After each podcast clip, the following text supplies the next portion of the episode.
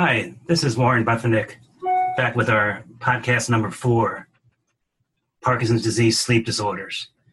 I'd like to welcome Dr. Subramanian, professor of neurology and neurobehavioral science, director, and Central PA APDA, American Parkinson's Disease Association Informational Center and Movement Disorder Program from Penn State University. Welcome, Doctor. Thanks, Warren. Uh, appreciate the opportunity to speak again. Uh, what are we discussing today, Warren? It's about the uh, Parkinson's sleep disorders. It's a very common issue, it causes a lot of problems with people. And a uh, big thing about it, I'd like to get up front, is there's primary sleep disorders and secondary sleep disorders. Want to just briefly explain that to the audience? Yes. So, uh, sleep is a very big topic, and we probably won't be able to cover all of it in this podcast, but we will try to do it in several different aliquots. Um, so, there are diseases that affect sleep. A common one is, for example, insomnia, inability to sleep, or excessive sleepiness, you know, sleeping too much.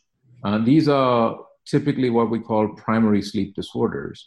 There are many others. For example, narcolepsy. It's a condition where you suddenly fall asleep without any kind of warning. Uh, there's also sleep paralysis, and there's uh, involuntary movements that happen during sleep as well. So, sleep itself is a big branch of neurology and psychiatry, and there are many people who specialize in just treating people with sleep disorders. Um, certainly, that's outside the scope of today's podcast, but what we thought might be interesting for this audience um, is to discuss the common problems that occur in the setting of Parkinson's disease. Does that sound like a good plan? Yeah, sounds very good. Okay. So let me start out by saying that uh, one of the commonest thing that happens in Parkinson's disease, even in early stages of the disease, is the condition which is called RBD, REM behavioral disorder. So, what is RBD or REM behavioral disorder? So, uh, in normal people, healthy people who don't have any Parkinson's disease, uh, we have two stages of sleep, um, more or less. There are many stages of sleep, but the key ones are what we call REM sleep and non REM sleep. So, what is REM sleep? REM stands for rapid eye movements, REM, uh, rapid eye movements. So this is where your only part of your body that moves is your eyeballs. The eyeballs move while you're sleeping under your closed eyelid, and these movements are rapid, and that's why they're called rapid eye movements.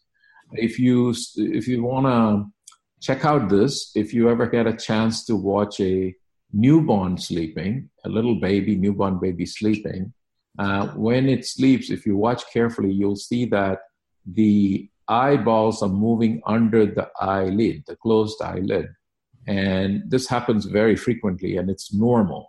And the reason why you can see it is because the baby's eyelid muscles are very thin and the skin is thin. So, because they're thin and um, sort of semi transparent, you can actually see the eyeballs moving even when the baby is sleeping. Now, in adults, you won't be able to see this because the eyes are closed, the eyelids are closed, so you won't be able to see the movement. Now, this phase of sleep, called the REM sleep, REM sleep, occurs um, in between periods of non REM sleep. So every night when we go to sleep, there's non REM and then REM and then on REM and REM like that. And typically, most adults have anywhere between two to three hours of REM sleep, sometimes less, sometimes more, uh, but rest of it is non-REM sleep. Now, this is phases of sleep that happens when you're already asleep. Now, obviously, there are times before you fall asleep, so-called drowsiness, when you're just getting ready to sleep. There's a period where you're kind of not asleep, but trying to go to sleep kind of phase is also there. So during REM sleep, normally people are motionless. Normal, healthy people who don't have Parkinson's disease, when they are in REM sleep, they're completely immobile. They don't change their body position, they don't move their legs, they don't adjust their pillows, they don't curl up, they don't cuddle, they don't do anything. They're completely motionless. And this phase of motionless uh, period is called atonia, A T O N I A. So, to summarize, normal sleep has got different phases. One is called REM sleep, the other one is called non REM sleep. And during REM sleep, um, only thing that moves is the eyeballs, and we don't change our body position. We don't uh, do anything. We're just completely immobile, uh, and we don't uh, adjust our bedclothes or cuddle up or do anything of that sort. Now, interestingly, almost all the dreaming occurs during REM sleep. So dreams occur during REM sleep, and in normal, healthy people, during REM sleep, you dream, but you don't move. You don't act out your dreams. You don't talk. You don't. You don't do nothing. Now things change when you get Parkinson's disease, and in Parkinson patients, unfortunately, the period of atonia, the lack of movement, gives way to movement. So people act out their dreams, and this typically takes the form of screaming, yelling, kicking, boxing, and the most commonest dream that Parkinson patients have is a chasing dream, where you're being chased by somebody and you're fighting them and you're get, trying to get away from them. So, um, because of this uh, unusual problem, uh, many a times the bed partner, typically the spouse, gets kicked. Uh, sometimes they are punched or boxed uh, during sleep and this is just the acting out of the dream. Um, and again, the person who's doing it has no idea they're doing it. It's in deep sleep, and they just do the action. The other way it manifests is sometimes they just scream or yell. Sometimes they still scream so loud that the spouse reacts to it, and then the patient is woken up. Uh, and then they are like, What happened? What just happened? Sometimes they know the dream and they remember the dream, but sometimes they don't. But anyway, the long story short is that RBD, REM behavioral disorder, is a condition among Parkinson patients where they act out their dreams during REM sleep. And this can be quite problematic. Well, I already mentioned one of the problems, a that they disturb the sleep of their spouse and it can also cause injuries to the spouse particularly if the spouse is not as physically strong um, and this characteristically happens in women spouses uh, because a male uh, parkinson patient is typically stronger and if they punch box or something it leaves the uh, female spouse or female bed partner, um, black and blue. And I typically see in a year um, eight to 10 such incidences. Uh, it can be quite dangerous for the spouse. Uh, the spouse could be hurt from it. Um, so that's problem number one. Problem number two sometimes the movement that the Parkinson patient makes uh, while they are acting out their dreams can be so strong that they fall out of the bed and hurt themselves. Um, one example of this is uh, I have a patient who uh, boxed the um, lamp that is right next to his bed. And in the process of uh, boxing the lamp, because as part of the dream, he thought that lamp was um, the person who was chasing. And he got hurt because his fingers uh, broke and um, so on and so forth. Another instance where uh, the patient actually fell off the bed and got hurt because of that. Uh, similar examples. So there are many examples of um, REM behavioral disorder causing injuries either to the patient or to the bed partner. So that's problem number one. Problem number two is that when you move, as we all know, you use up dopamine. Dopamine is the hormone that is deficient in Parkinson's disease. And when you move, you use dopamine. Now, in this case, because you're moving in sleep, and unbeknownst to you, you're moving a lot, you lose a lot of dopamine that you would normally use the following day. So, if you do not treat REM behavioral disorder, the next day you usually are fatigued. You don't seem like you have had good sleep because you've been moving around. And um, that loss of dopamine hurts you the following day. So that's the second problem. Third problem, and I'm sure by now you've guessed it, is that if you moved around and did all these things, then obviously your sleep was not restful. So you are also sleep deprived because of the RBD. And that also contributes to the subsequent day's performance, not only for movement, but it also affects other things. For example, fatigue, uh, depression, anxiety, uh, so on and so forth. So, in summary, um, RBD, REM behavioral disorder, is a common problem.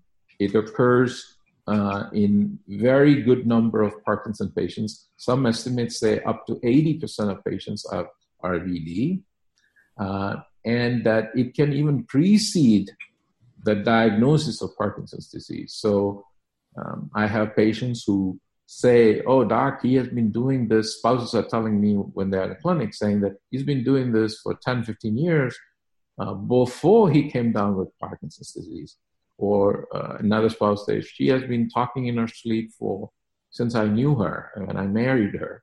So these type of um, comments are frequent, and the literature also supports the idea that Parkinson's um, RBD can precede can be ahead of time of some of the symptoms of Parkinson's, such as tremor and slowness of movement.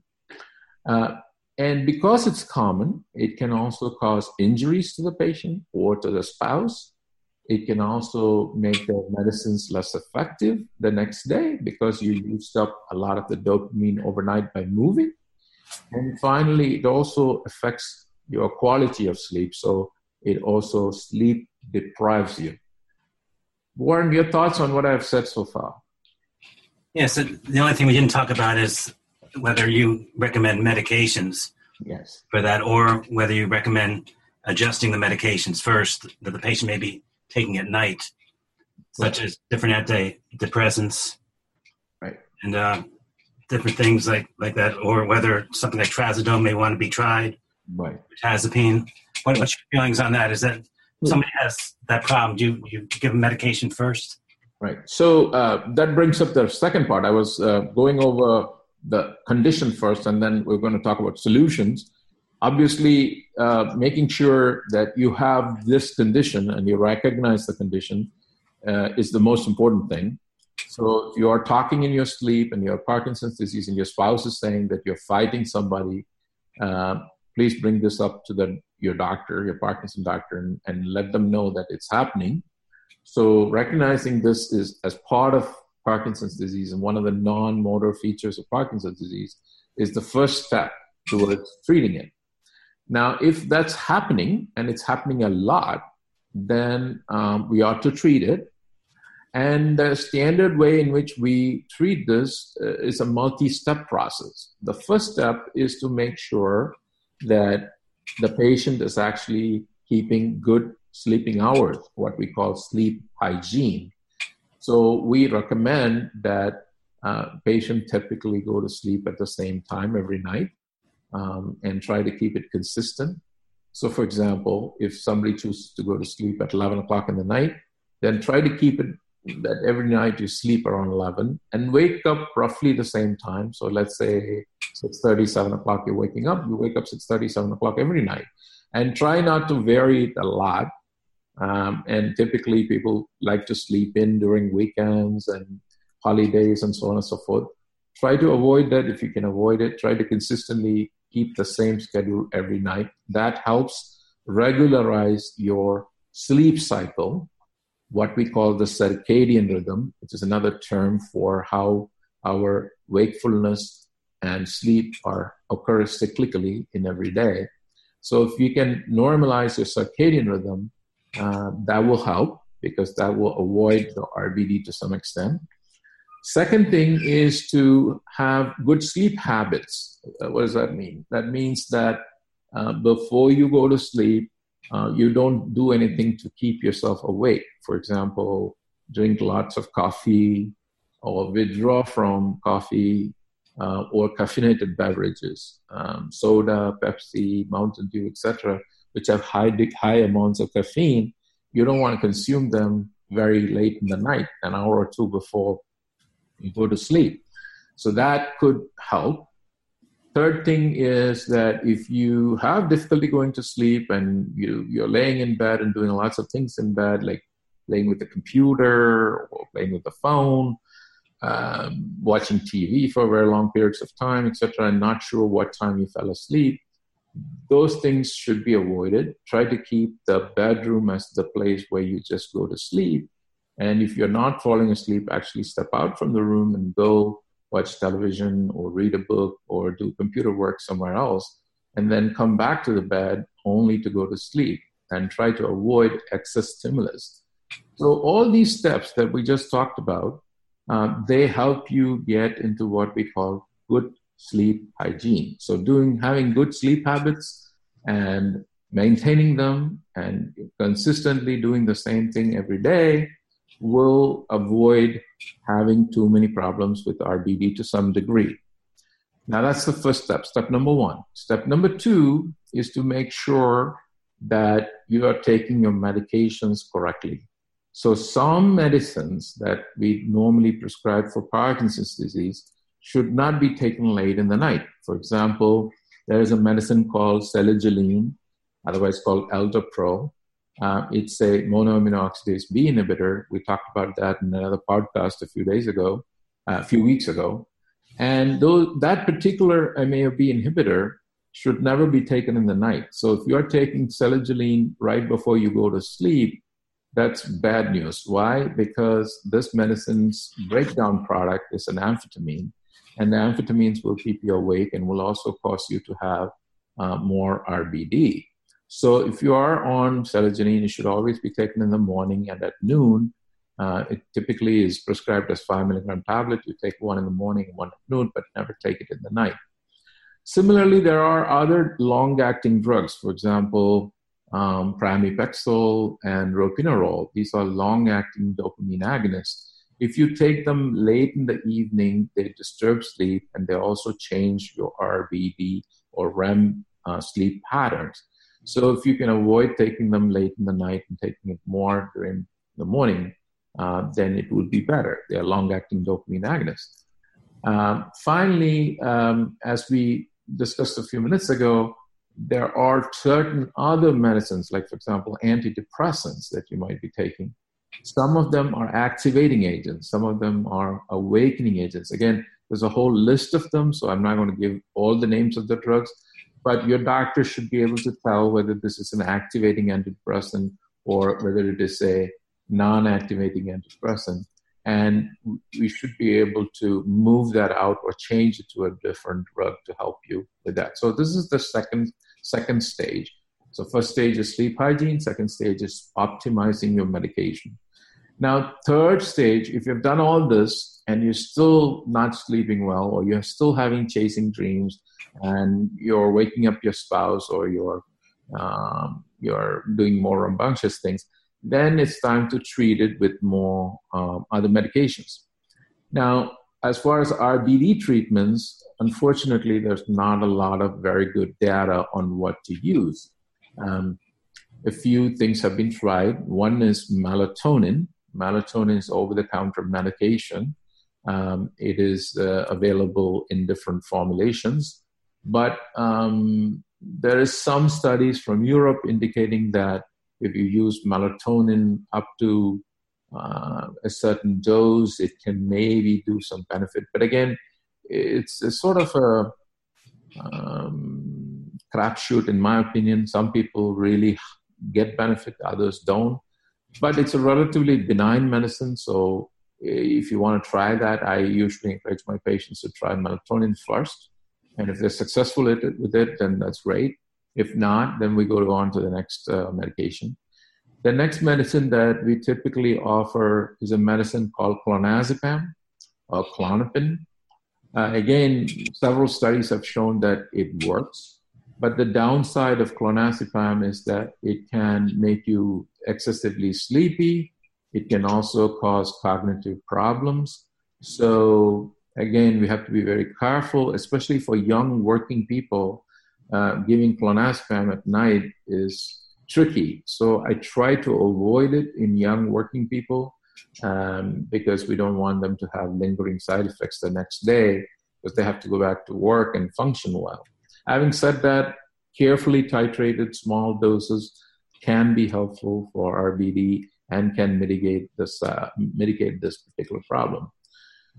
Then beyond that, there are other medicines. There is a medicine called trazodone. Uh, trazodone is an antidepressant that's been tried, and we try that as well. There's another drug called mirtazapine, um, otherwise called Remeron. We also sometimes use that uh, to treat. Finally, there is also a medicine called Seroquel, quetiapine, which um, at low doses can be an effective uh, sedative, and it can sometimes be used uh, in Parkinson patients because it does not make Parkinson's worse. So it could be used as a uh, low level antipsychotic agent that can block the uh, dreams as well. Um, but all these choices of medicines, um, uh, every one of them has pros and cons, and it needs to be carefully weighed uh, with your doctor. And the doctor should be ordering these medicines and, and, and taking uh, note of how to do it.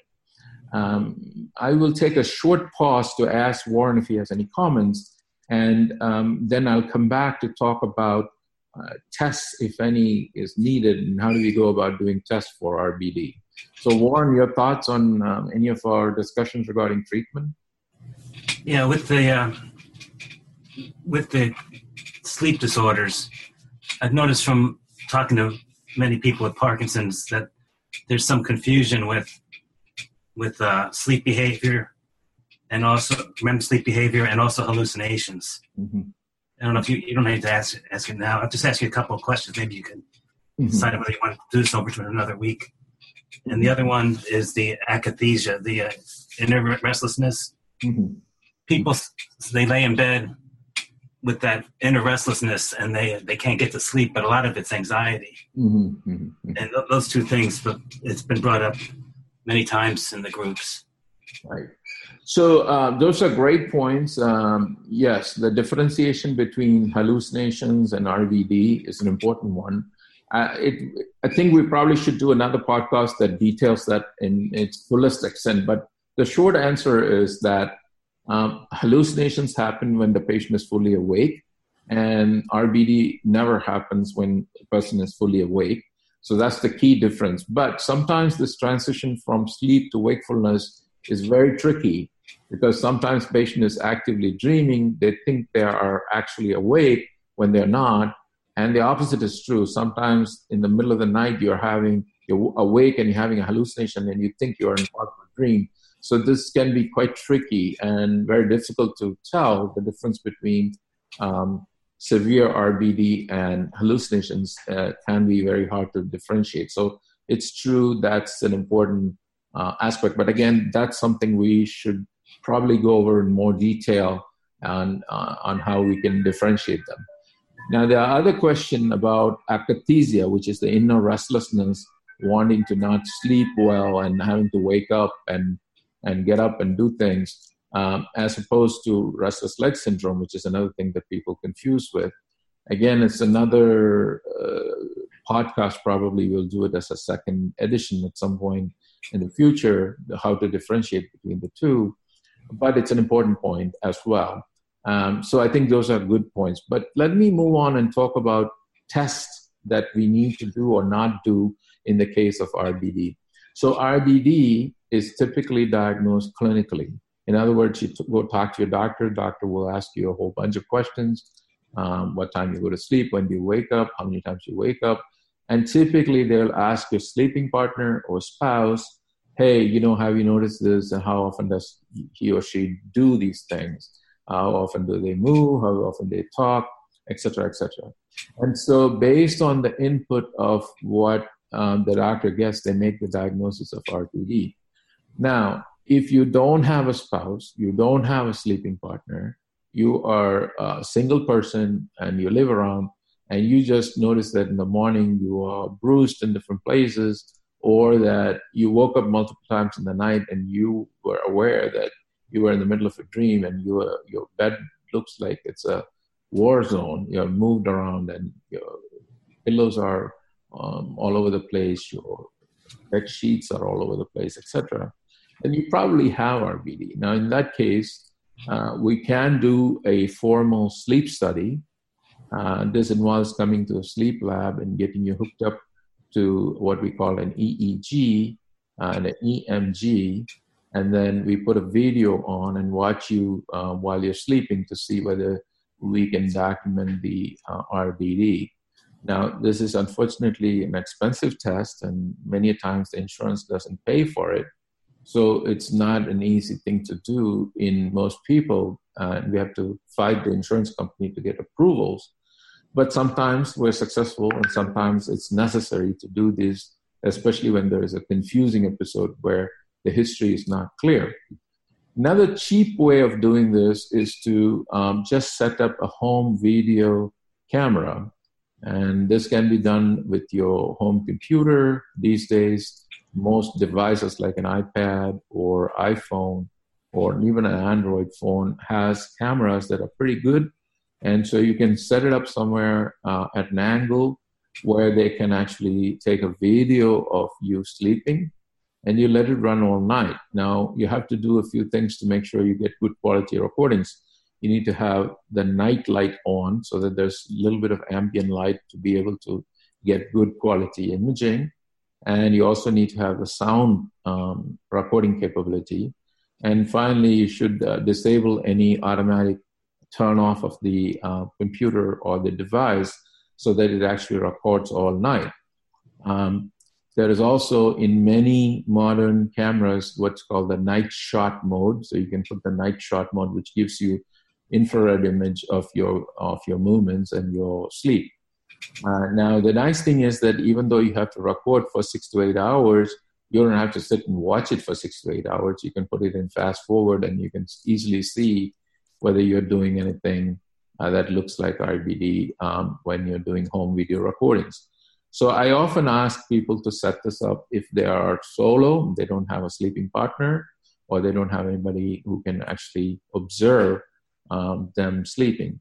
This is also helpful if your spouse or partner is a very sound sleeper and never wakes up even when you are rambunctious. So in that case, you know, having a video recording helps you determine whether you're doing this or not. Furthermore, uh, spouses and sleeping partners may not be sensitive to all the movements that you make. They are only sensitive to the most severe ones that wake them wake them up, but the smaller ones are sort of missed.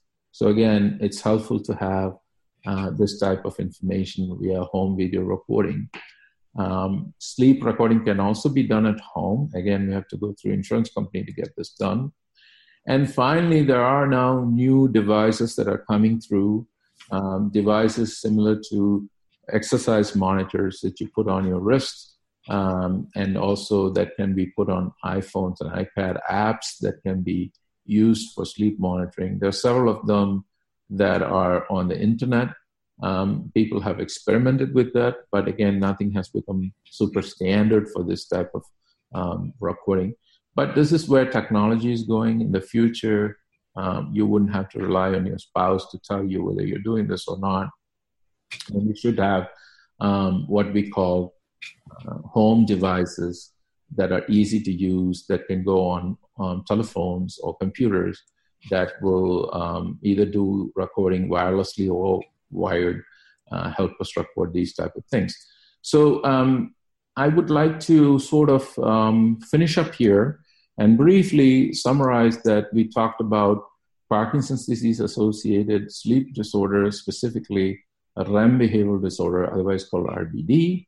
RBD is very common. It occurs in a vast majority of Parkinson patients. Commonest version of RBD is a chasing dream that you act out. It can cause injury to the patient or to the spouse. It can be treated with good sleep hygiene, avoiding certain medicines that cause problems with RBD, and also, um, if needed, take medicines that are specifically required for it. And finally, testing is usually not needed, especially if you have a spouse who can observe and tell a good history to the doctor, or a sleeping partner who can give a good history, that's all that's needed. But sometimes you do have to do testing. And in those cases, uh, those special instances, we do order testing.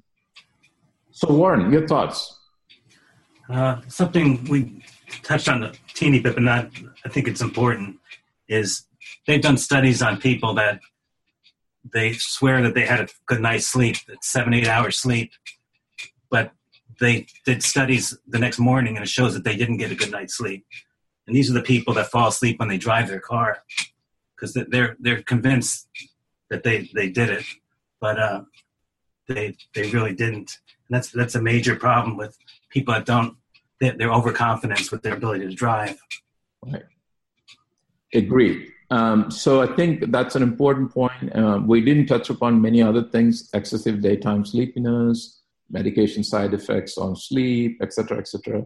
But um, I'm certainly um, open to the idea of doing another podcast that we touch upon some of these other issues, um, and we'll go from there. Thanks, Dr. Sue. Welcome. Take care. Bye. Bye.